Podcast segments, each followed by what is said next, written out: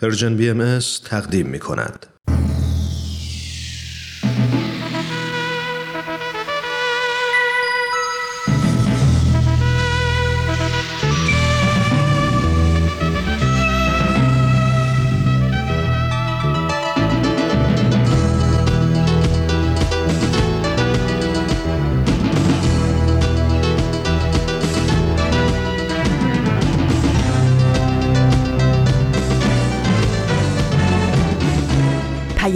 دوست.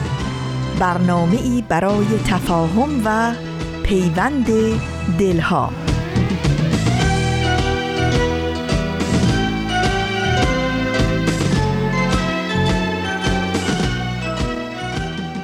این یه پادکسته. پادکست هفت.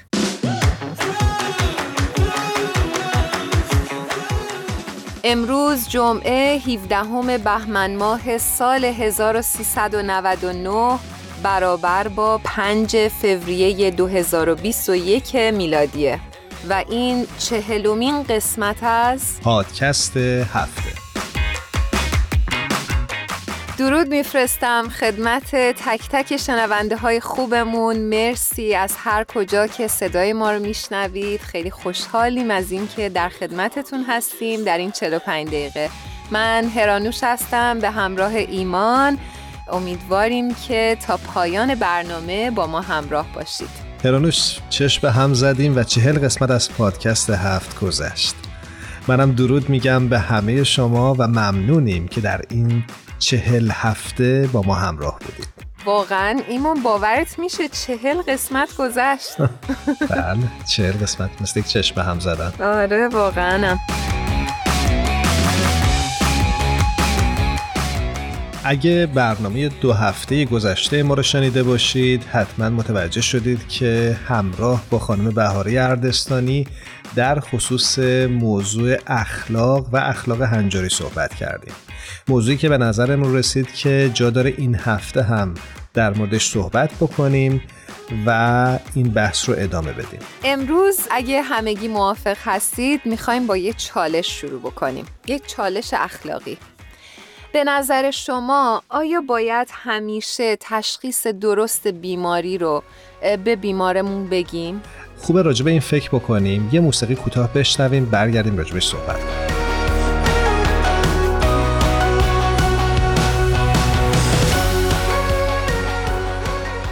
هرانوش چالش اخلاقی این هفته ما رو مطرح کرد. پرسید که آیا باید همیشه تشخیص درست بیماری رو به بیمار گفت یا نه. در جهانی که زندگی می‌کنیم حتما فکر می‌کنم که یا خودمون در این وضعیت قرار گرفتیم که بخوایم راجع به این سوال فکر بکنیم یا کسانی رو دیدیم که با این چالش روبرو شدن. ادهی معتقدند که چون خود فرد بیش از دیگران محق هست که راجع به وضعیت و سرنوشت بدنش بدونه پس حتما بایستی تشخیص درست بیماری رو بهش اطلاع بدیم شما چی فکر می‌کنید؟ و یک دسته دیگه هم ایمان به نظرم میاد که بر این باور هستند که ممکنه اون راست گفتن دکتر باعث تضعیف روحیه اون بیمار بشه و بهتره که به اطرافیان و به عزیزان اون فرد گفته بشه یعنی همیشه دو دسته نظریه هست. دقیقا. و فکر می‌کنم که شاید تا زمانی که جهان وجود داره و باقی است نشه به جواب قطعی برای این چالش و چالش های مشابه اخلاقی دست پیدا کرد. اما به هر حال فکر می‌کنم در هر مقطعی از زندگی ما مجبور میشیم در خصوص این چالش ها به نوعی که فکر می‌کنیم در اون لحظه درسته تصمیم بگیریم. اینجا شنونده های ما فکر می‌کنن و جواب این سوال رو میدن بریم که با آزین جون صحبت بکنیم که روی خط منتظر هستن.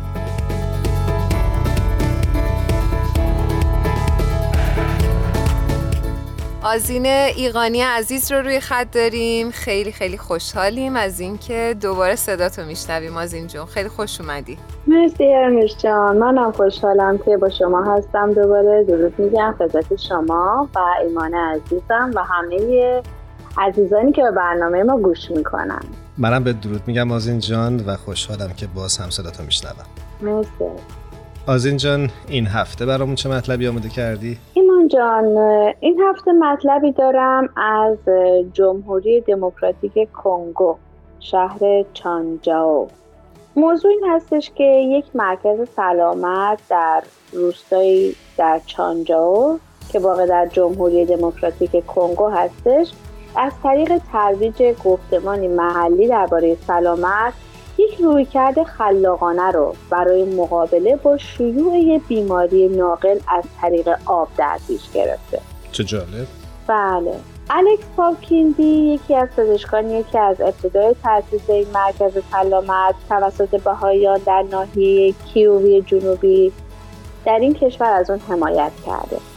او میگه که ما می‌دونستیم که برای اینکه اقدامات ما پایدار باشه باید تعداد زیادی از مردم در گفتگوهای مربوط به سلامت از جمله در مورد عوامل بیماری مشارکت داده بشه ایشون اضافه می‌کنه کمیته مدیریت مرکز سلامت با رئیس روستا و محفل روحانی محلی بهایی مشورت کرده تا ایده رو شناسایی کنن که پس از گذراندن یک دوره به ترویج گفتمان سلامت در سطح محلی کمک کنند.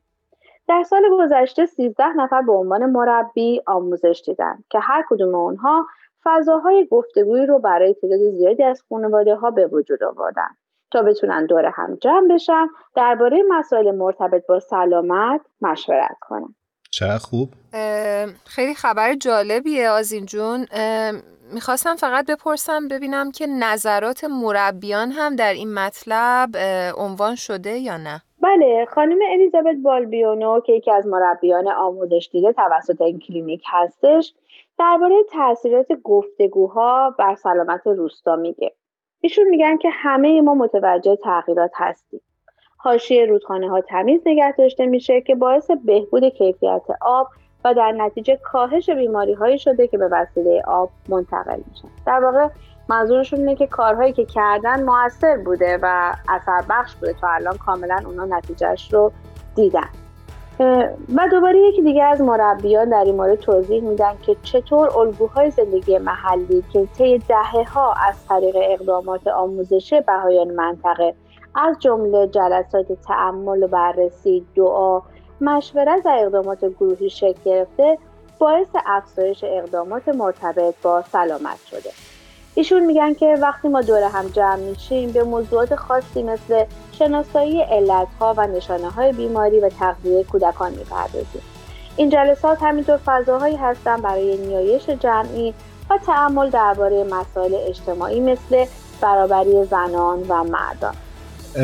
مطلب خیلی جالبی بود آزین جان. فکر می‌کنم نشون داد که تلاش های جامعه باهایی در جهت اقدامات مختلفی که در کشورهای مختلف انجام میده صرفا جنبه نظری نداره و حتما در خیلی از موارد میشه جنبه های عملیش رو هم دید. کاملا درسته. همینطوره ایمان از اینجا خیلی ممنون از مطلبی که برای این هفته آماده کرده بودی. خیلی عالی بود. تا هفته آینده. خدا نگهدار. خواهش می‌کنم عزیزم. امیدوارم که مورد توجه شما و بقیه دوستانمون قرار گرفته باشه حتما همینطوره. منم ازت خدافزی می‌کنم. خدا نگهدار.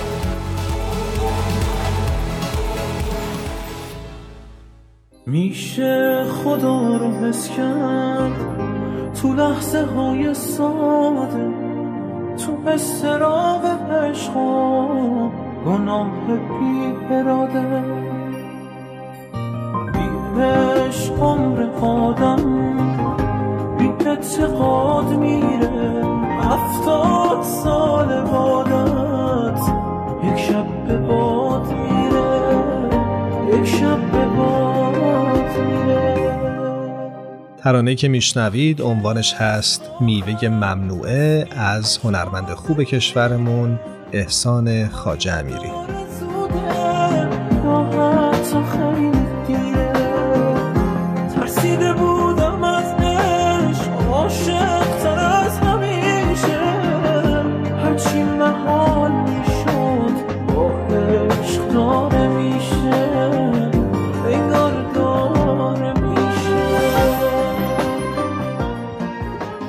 شما شنونده چهلمین قسمت از مجموعه پادکست هفت هستید. من ایمان هستم و به همراه هرانوش میزبان شما هستیم در طول برنامه. موضوع برنامه امروزمون مثل دو هفته گذشته اخلاق هست. همونطور که متوجه شدید در طول دو برنامه قبل به این موضوع اشاره کردیم که نظریه های اخلاقی سه دسته هستند. یکی نتیجه گرا، یکی وظیفه گرا و آخریش فضیلت گرا هستش. وظیفه گراها هر کار و عمل خیری رو که انجام میدن مثلا ایمان مثالش رو می‌تونم فداکاری بزنم. کسی که داره فداکاری می‌کنه صرف اون عمل خوب و عمل خیری که داره انجام میده به طور ذاتی اون رو انجام میده و نگاه به نتیجهش نمی‌کنه. اینجوری که من متوجه شدم. نمی‌دونم. بسیار عالی. و دو مورد دیگه هم که عنوان کردی یعنی نتیجه گرا و فضلت گرا. نتیجه گرا که مشخصه. همیشه نتیجه عمل براشون مهمه و بر اساس اون حکم می‌کنن که امری اخلاقی هست یا نه. یه مثال خیلی خوبه بزنی. مثلا فکر می‌کنن که اگر در شرایطی باشند که امکان استفاده از یک موقعیتی برای دو نفر فراهم هست نگاه می‌کنند و میگن که اون آدمی که شاید مسمر سمرتر هست در جامعه شاید اگر اون امکان رو در اختیار اون فرد بگذاریم عمل ما اخلاقی تره. اما مورد آخر هم فضیلتگراها در حقیقت به انگیزه عمل بیشتر توجه دارند و اگر انگیزه عمل و کاری که انجام میدن مثبت باشه اون امر رو اخلاقی می‌دونن. بله شما هم در این امتحان سربلند بیرون اومدید. بریم پس با بهاره اردستانی در این آخرین بخش در خصوص موضوع اخلاق همراه بشیم و ببینیم که امروز قرار راجع به چه چیزی با ما صحبت بکنه. بریم صحبت کنیم.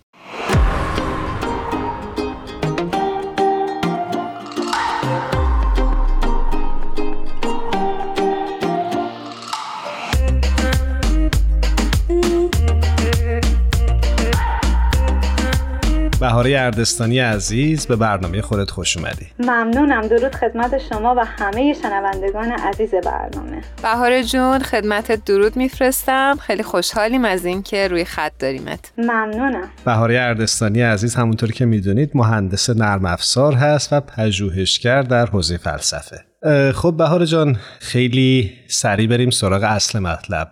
می‌خوای اصلا خودت بگی سوال اصلی این سه برنامه که دیگه این سومیش هست در حقیقت چی هست در خصوص اخلاق؟ حتما با اجازه شما سوال اصلی برنامه رو با توجه به بخشهایی از کلمات مکنونه فارسی اثر حضرت بهاءالله شارع آین بهایی که هرانوش عزیز با شنوندگان هفته گذشته به اشتراک گذاشت مطرح می‌کنم تاکید ایشون بر این بود که باید جمعی افعال قدسی از هیکل انسانی ظاهر شود.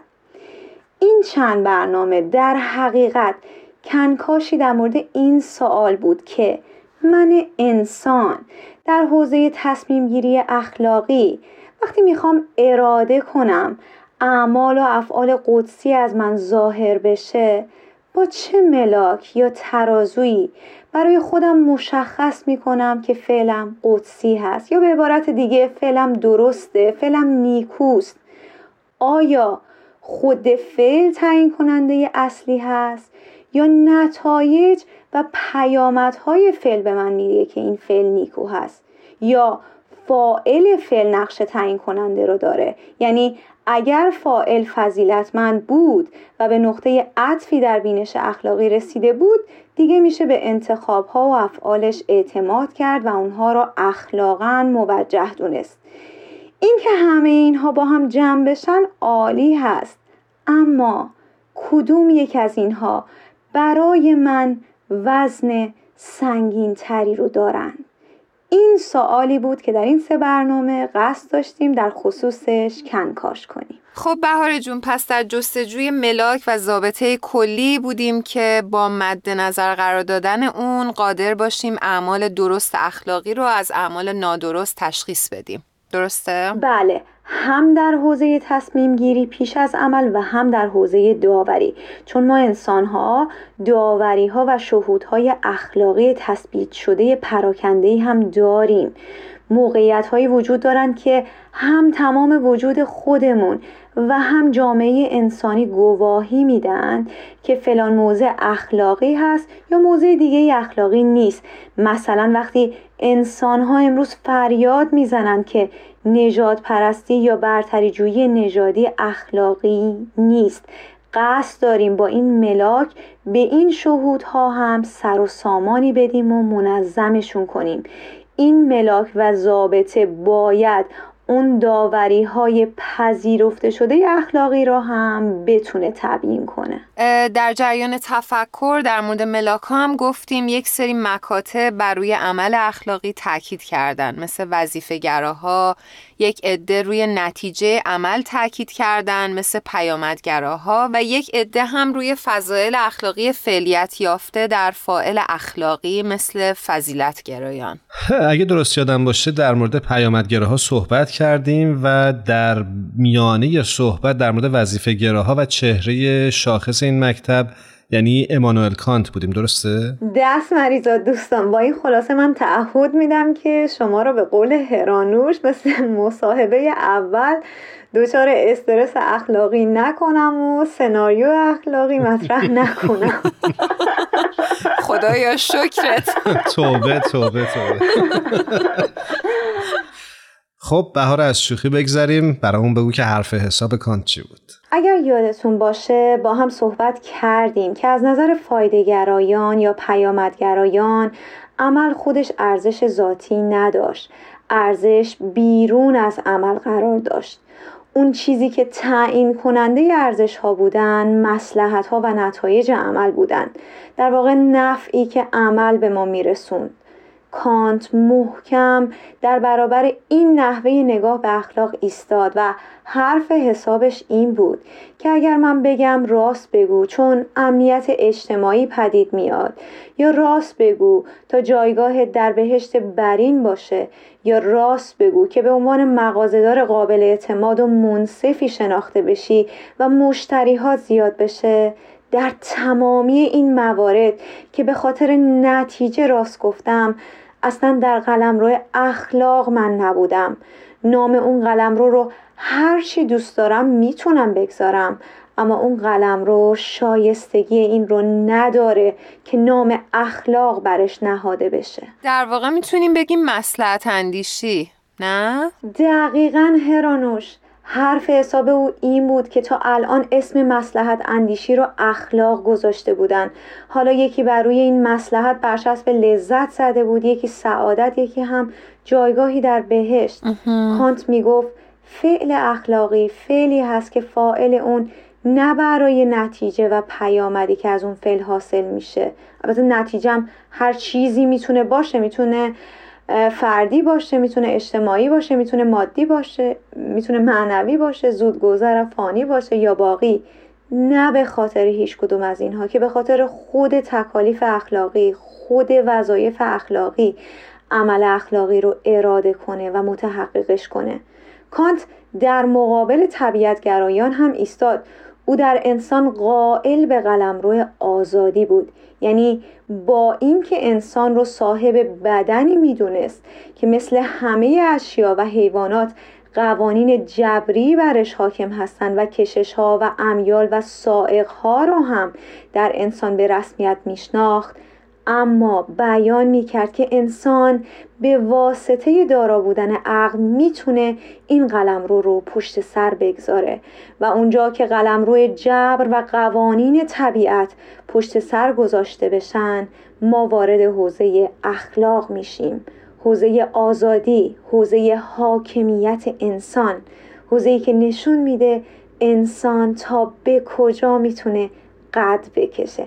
یعنی الان شما باید راحت حد بزنید که آیا اعمالی که بر اساس میل و احساسات و کشش های طبیعی انجام بشن آیا از نظر کان در قلم روی اخلاق هستن یا نه؟ فکر می‌کنم نه نمی‌تونه باشه چون مربوط میشه به حوزه جبر و قوانین جبری درسته؟ دقیقا. خیلی خودمونی بگم. حرف کانت این بود که اگه من یه کودک فقیری رو دیدم و حالم دگرگون شد رفتم کمکش کردم و بعد گفتم اصلا دست خودم نبود. اونجایی که من بگم دست خودم نبود در قلم رو اخلاق نیست نیستم.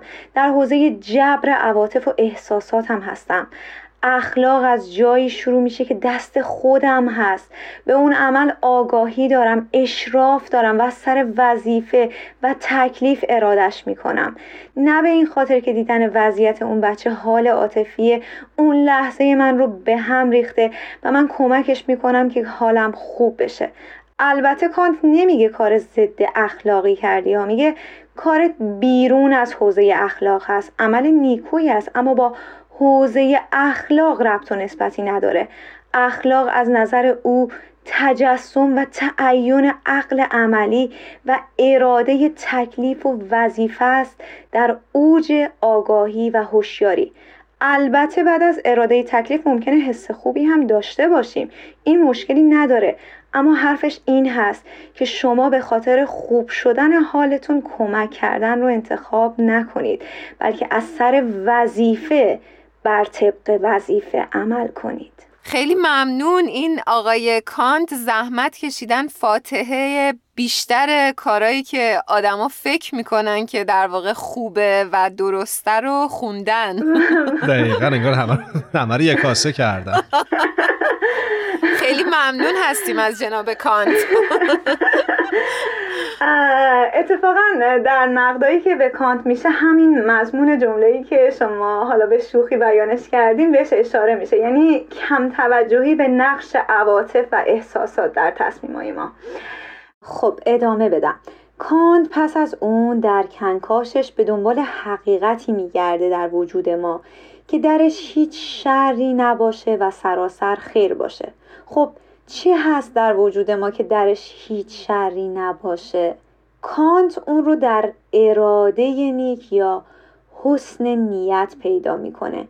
اما خب به این بسنده نمی‌کنه که بگه بر اساس اراده نیک یا حسن نیت برو دست به داوری بزن و دنبال نتیجه نباش. اون وقت در قلمرو اخلاق انتخاب ها درست خواهد بود.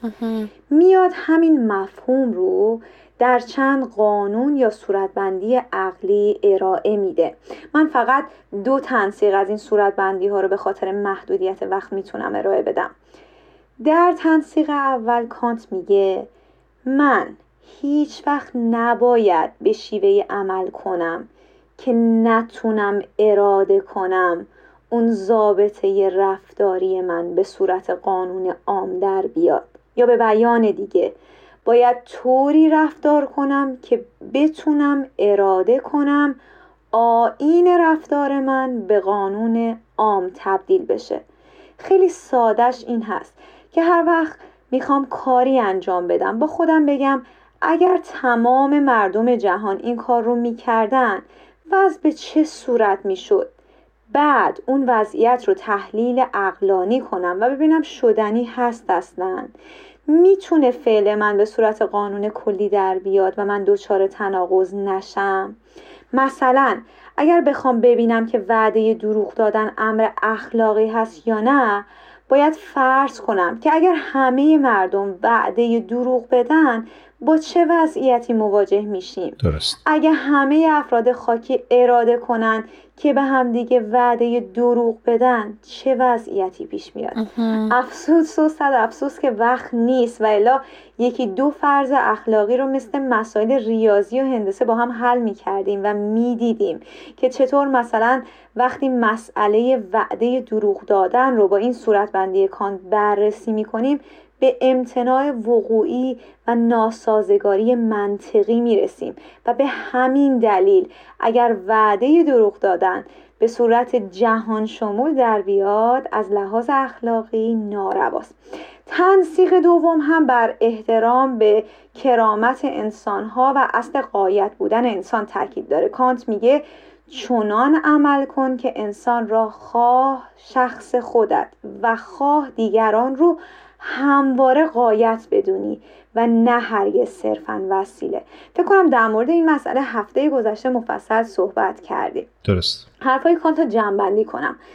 از دیدگاه کانت قواعد و تکالیف اخلاقی عام و کلی و مطلق هستند هیچ رنگ و بوی اخلاق او با نسبیت نداره و به واسطه همین نظامی که کانت در اخلاق ارائه میده می‌تونه صحبت از صلح پایدار بکنه. سال 1795 طرح فلسفیش رو برای صلح پایدار ارائه میده و از جهان وطنی هم سخن میگه. از نگاه او بدون اخلاق عام و جهان شمول و مطلق اصلا سخن گفتن از صلح پایدار محلی از اعراب نداره. خیلی ممنونیم بهار جون. خواهش می‌کنم. بهار جان فکر می‌کنم چون وقت برنامهمون کوتاهه دوست دارم یه جمعبندی داشته باشی و باز هم اینجا هدف این سه برنامه رو شفاف بگی. و یه نکته دیگر رو هم خیلی برام مهمه که اینجا بگی چون می‌دونم حتما برای خودت هم مهمه که وضوح و شفافیت داشته باشه برنامه.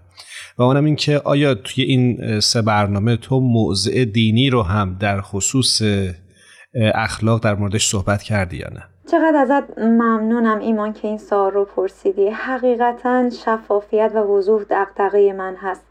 راستش حرف آخر اگه یادتون باشه اول برنامه دو هفته پیش بیان شد در این سه برنامه فلسفه اخلاق هدف این بود که نشون داده بشه در حوزه تصمیم گیری های اخلاقی هیچ شانه پهتری برای قبول مسئولیت ما وجود نداره این چطور نشون داده شد؟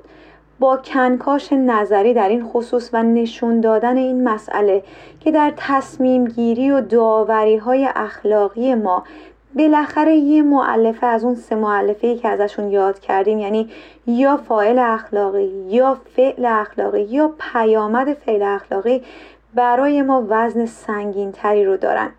این سه برنامه هم موضوعش نسبت دین با اخلاق نبود.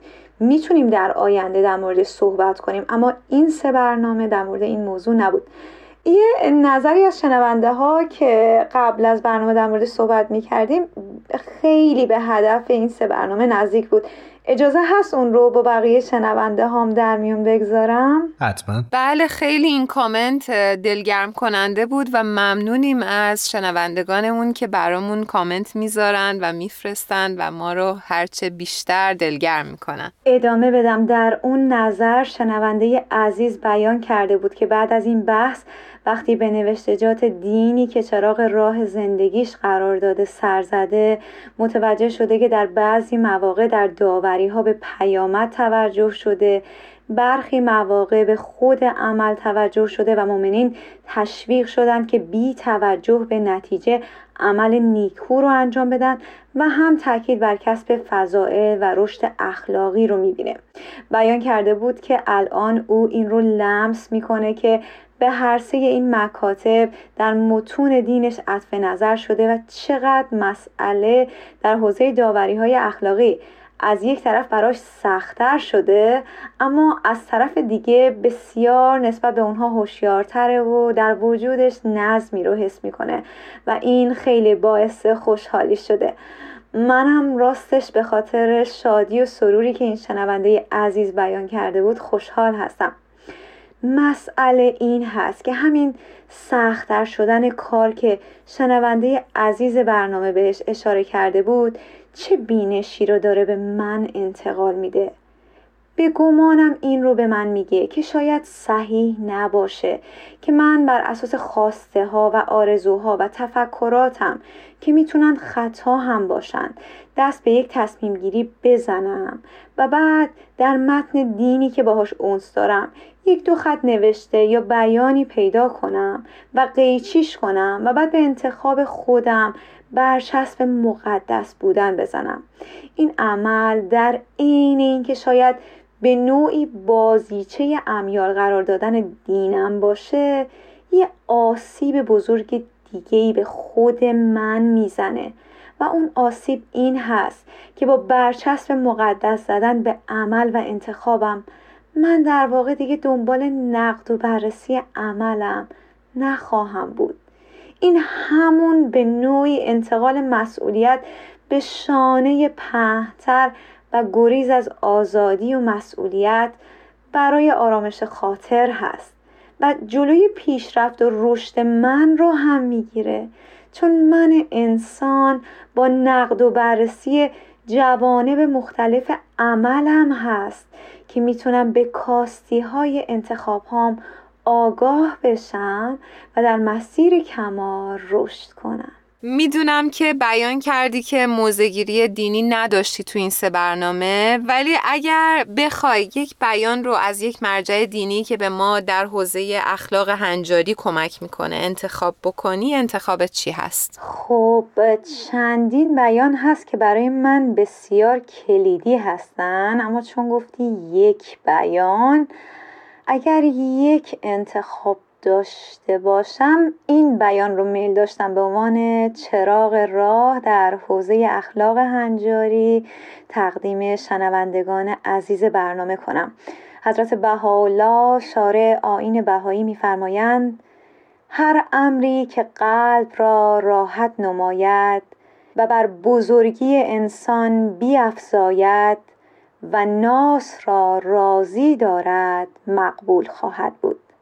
و راحتی قلب هم راستش برای من اون زمانی نیست که خرد و عقلم به یمین و عواطف و احساساتم به یسار برند نه برای من راحت قلب اون زمانی هست که اونقدر تقلا کنم که تمام وجودم به سمت اون تصمیم و داوری حرکت کنه.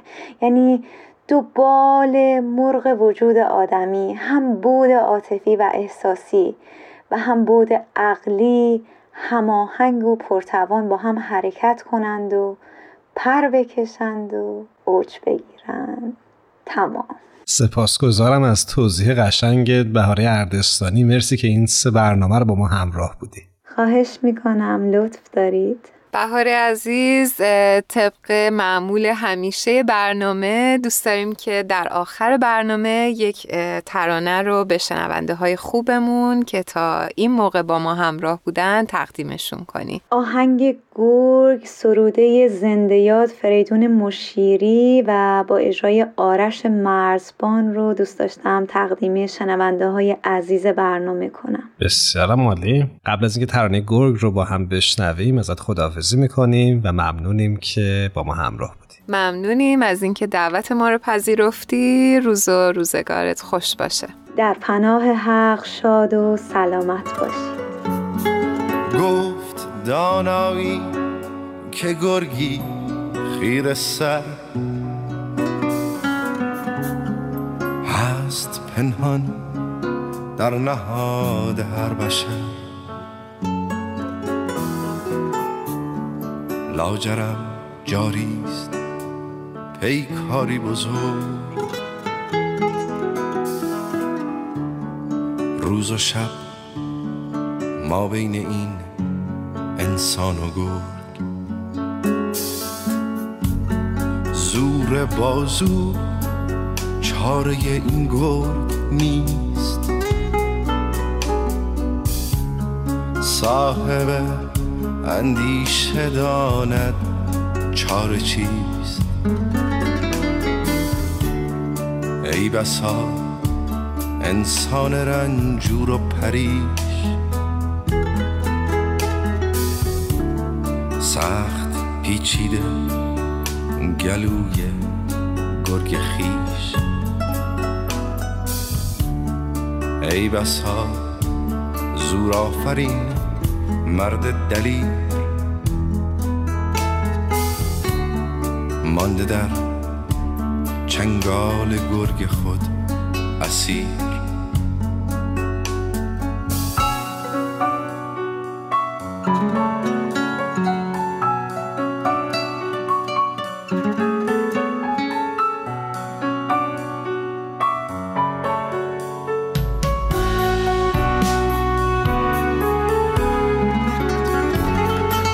که با گرگش مدارا می خلق و خوی گرگ پیدا می کند هر که از گرگش خورد دائم شکست. گرچه انسان می نماید گرگ هست. هر که با گرگش مدارا می کند خلق و خوی گرگ پیدا می کند هر کس گرگش خورد دائم شکست گرچه انسان می نماید گرگ هست. در جوانی جان گرگت را بگیر. وای اگر این گرگ گردد با تو پیر. روز پیری گر که باشی همچو شیر ناتوانی در مسافه گرگ پیر شما می‌تونید از طریق صفحات ما در اینستاگرام و فیسبوک و همینطور کانال تلگرام این رسانه به آرشیو این برنامه ها دسترسی داشته باشید. کافیه که نام پرژن بی ام رو جستجو کنید. مرسی هرانوش که راه‌های تماس رو گفتی خوبه در این فرصت کوتاهی که باقی مونده تا بریم با بهمن همراه بشیم یه نکته رو هم راجع به اخلاق در آیین بهایی بگیم و اون اینکه اخلاقیات و رفتاری در آینه بهایی توصیه شده که خیرش به جمیع عالم برسه و عنوان شده که این نوع اعمال خیرش بیشتر از عملیه که به یک کشور و یک قوم خاص محدود بشه. اینجور که متوجه شدم ایمان از نگاه دیانت باهایی بحث الفت و اتحاد میان جمعی عالم انسانی مطرحه و محدود نشدیم به قوم، کشور، شهرمون و خیلی خیلی نگاه وسیعتر شده و به عالم باید توجه بکنیم و خیرمون به عالم باید برسه. دقیقا. اگه موافقی بریم بیشتر از این بهمن یزدانی رو روی خط نگه نداریم و باهاش همراه بشیم. بریم با بهمن جان صحبت کنیم. بهمن یزدانی عزیز رو روی خط داریم. بسیار خوشحالیم از اینکه در این هفته هم در خدمتشون هستیم. خوش اومدی بهمن جان. سلام و عرض ارادت هرانوش جان. خیلی خوشحالم دوباره در کنار شما هستم. می‌تونم با عزیزانمون یه چند کلمه ای صحبت کنم. قربانت ما هم همینطور. منم به درود میگم بهمن عزیز. درود بر تو ایمان جان. حالت خوبه؟ قربونت مرسی. خودت خوبی؟ منم خوبم. خوشحالم صداتو میشنوم. به همچنین. من و هرانوش داشتیم با هم صحبت می‌کردیم ولی دیدیم یه سوالی که خیلی از جامعه باهایی میشه اینه که باهایی ها فقط در بود روحانی فعال نیستن. بلکه راهکارهایی رو هم برای تحول جامعه ارائه می‌کنن در ابعاد مختلف از جمله بود اقتصادی و درسته. اجتماعی. درسته. یک بیانیه که چند سال هست توسط بیتولد اعظم منتشر شده به نام به سوی رفاه عالم انسانی فکر می‌کنم در حقیقت به همین بخش از تحولات اجتماعی اشاره می‌کنه و اونها رو هدف قرار میده. خوبه بهمن برامون بگی که این بیانیه دقیقا به چه چیزها و نکاتی اشاره داره؟ با کمال میل. ولی با یکم نگرانی می‌خوام بگم. به خاطر اینکه واقعا فهم من نسبت به بیانیه هایی که ارائه میشه هنوز تو مراحل ابتدایی ایمان جان. و می‌خوام بگم این سوال نه تنها از طرف دوستان غیر بهایی ما از جوامع بهایی پرسیده میشه حتی بین بهاییانی که عملا مشغول به انجام این فعالیت ها هستند هم سوال زیاد وجود داره و در واقع در دل این عملکردها و فعالیت ها هست که سوال ها پاسخ داده میشه. برای همین منم فهم اندک خودم رو با شما و شنونده هامون در میون می‌ذارم. یعنی واقعا دوست داشتم این اول بگم یه کمی از نگرانیم کم بشه. البته شکست نفسی می‌کنی بهمن جان. نه به خدا. باور کنین جدی میگم. ولی می‌خوام صحبتامو با یک مثال شروع بکنم با اجازتون. حتما. و بعد از اون یه نتیجه ای بگیرم. ببینین یه وقتی مثلا اگر ما یه گلدون یا یه باغچه کوچیکی داریم که این خدایی نکرده آفت می‌زنه ما نمی‌تونیم یه دستمال برداریم هر روز صبح پاشیم بریم برگ های اونو پاک بکنیم از اون شته هایی که داره یا آفتی که زده. در واقع باید یه جو یک اقدام اساسی انجام بدیم. مثلا خاک اون گلدون رو عوض بکنیم. وقتی که این اقدام اساسی رو انجام میدیم بعد از یه مدتی عملا می‌بینیم دیگه هیچ کدوم از اون شته ها روی این برگ ها دیده نمیشن. در حالی که ما مستقیما به خود اون برگ ها نپرداختیم. ولی یک جای دیگه یک کاری انجام دادیم که او تاثیر خودش رو روی برگ به برگ این گیاه گذاشته. وقتی که من بیانیه بیت العدل رو مطالعه می‌کنم گاهی وقتا چنین مثالی یا چنین اقدامی به ذهنم می‌رسه. یه جای این بیانیه اینطور به ما میگن. اگر توسعه اجتماعی منظوری ورای بهبود شرایط مادی نداشته باشه یعنی فقط به بهبود شرایط مادی بسنده کنن حتی در رسیدن به همین هدف مادی هم شکست می‌خورن. خیلی برای من جالبه. اونچه که من متوجه شدم اینه که ببینین اسم همین بیانیه رو بیاین با هم مرور کنیم. رفاه عالم انسانی. من فکر می‌کنم اینجا یک کلمه و یک عبارت کلیدی وجود داره کنار هم. رفاه و عالم انسانی. ما تعریفمون نسبت به این دوتا با تغییر کنه.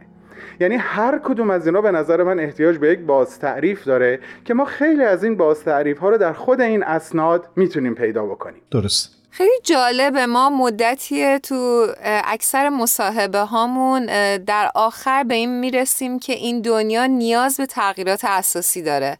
در هر زمینه ای که بگی. و به گفته سهراب سپهری چشمها را باید شست جور دیگر باید دید. مرسی که از سهراب سپهری عزیزم مثال زدی. خیلی چسبید بهم آره واقعا باید خاک گلدون را عوض کرد. فکر می‌کنم دنیا الان در این شرایط هست. وقتی که ما تعریفمون رو از پیشرفت تغییر میدیم باز به استناد همین بیانیه یا فهمی که من دست کم تا الان داشتم تا زمانی که من پیشرفت شخصی خودم رو ملاک قرار بدم. یا در, در واقع مقیاس وسیعتر کشورها رو به کشورهای توسعه یافته یا در حال توسعه تفکیک بکنم و نامگذاری بکنم چیزی عوض نمیشه. در واقع اگرم تغییراتی ایجاد بشه هم موقتیه هم در مقیاس های کوچیک اتفاق میافته. درست. ولی وقتی که من وارد یک جامعه ای میشم و این پیش داوری رو از قبل ندارم و مشکلات اون جامعه رو به طور اختصاصی بررسی می‌کنم. هم نقاط ضعفش هم نقاط قوتش رو می‌فهمم یا به عبارت علمیتر به قرائتی صحیح نسبت به اون جامعه و افرادش دست پیدا می‌کنم.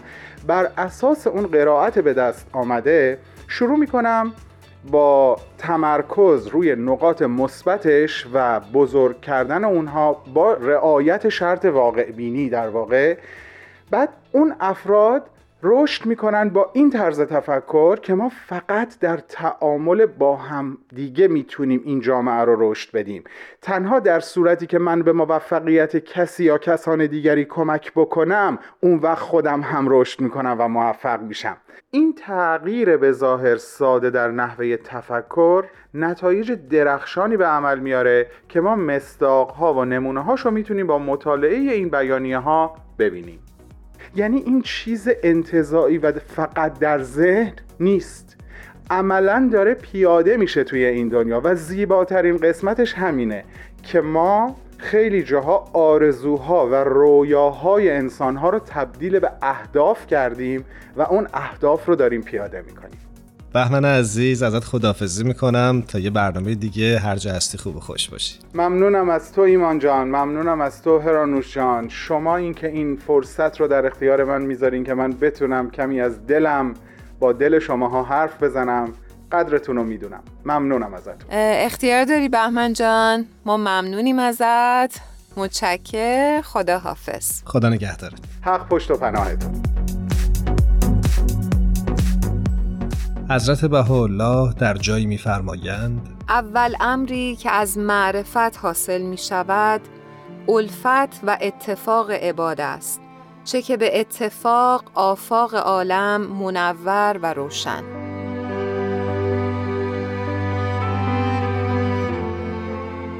ممنونیم که چهلمین قسمت پادکست هفت رو تا پایان با ما همراه بودید. یک بار دیگه تشکر می‌کنیم از بدی، میساق، تارا و الهام که در تهیه این قسمت و قسمت های دیگه با ما همکاری داشتن. خیلی ممنونیم از همه شنونده های خوبمون. روز و روزگارتون خوش. خدا نگهدار.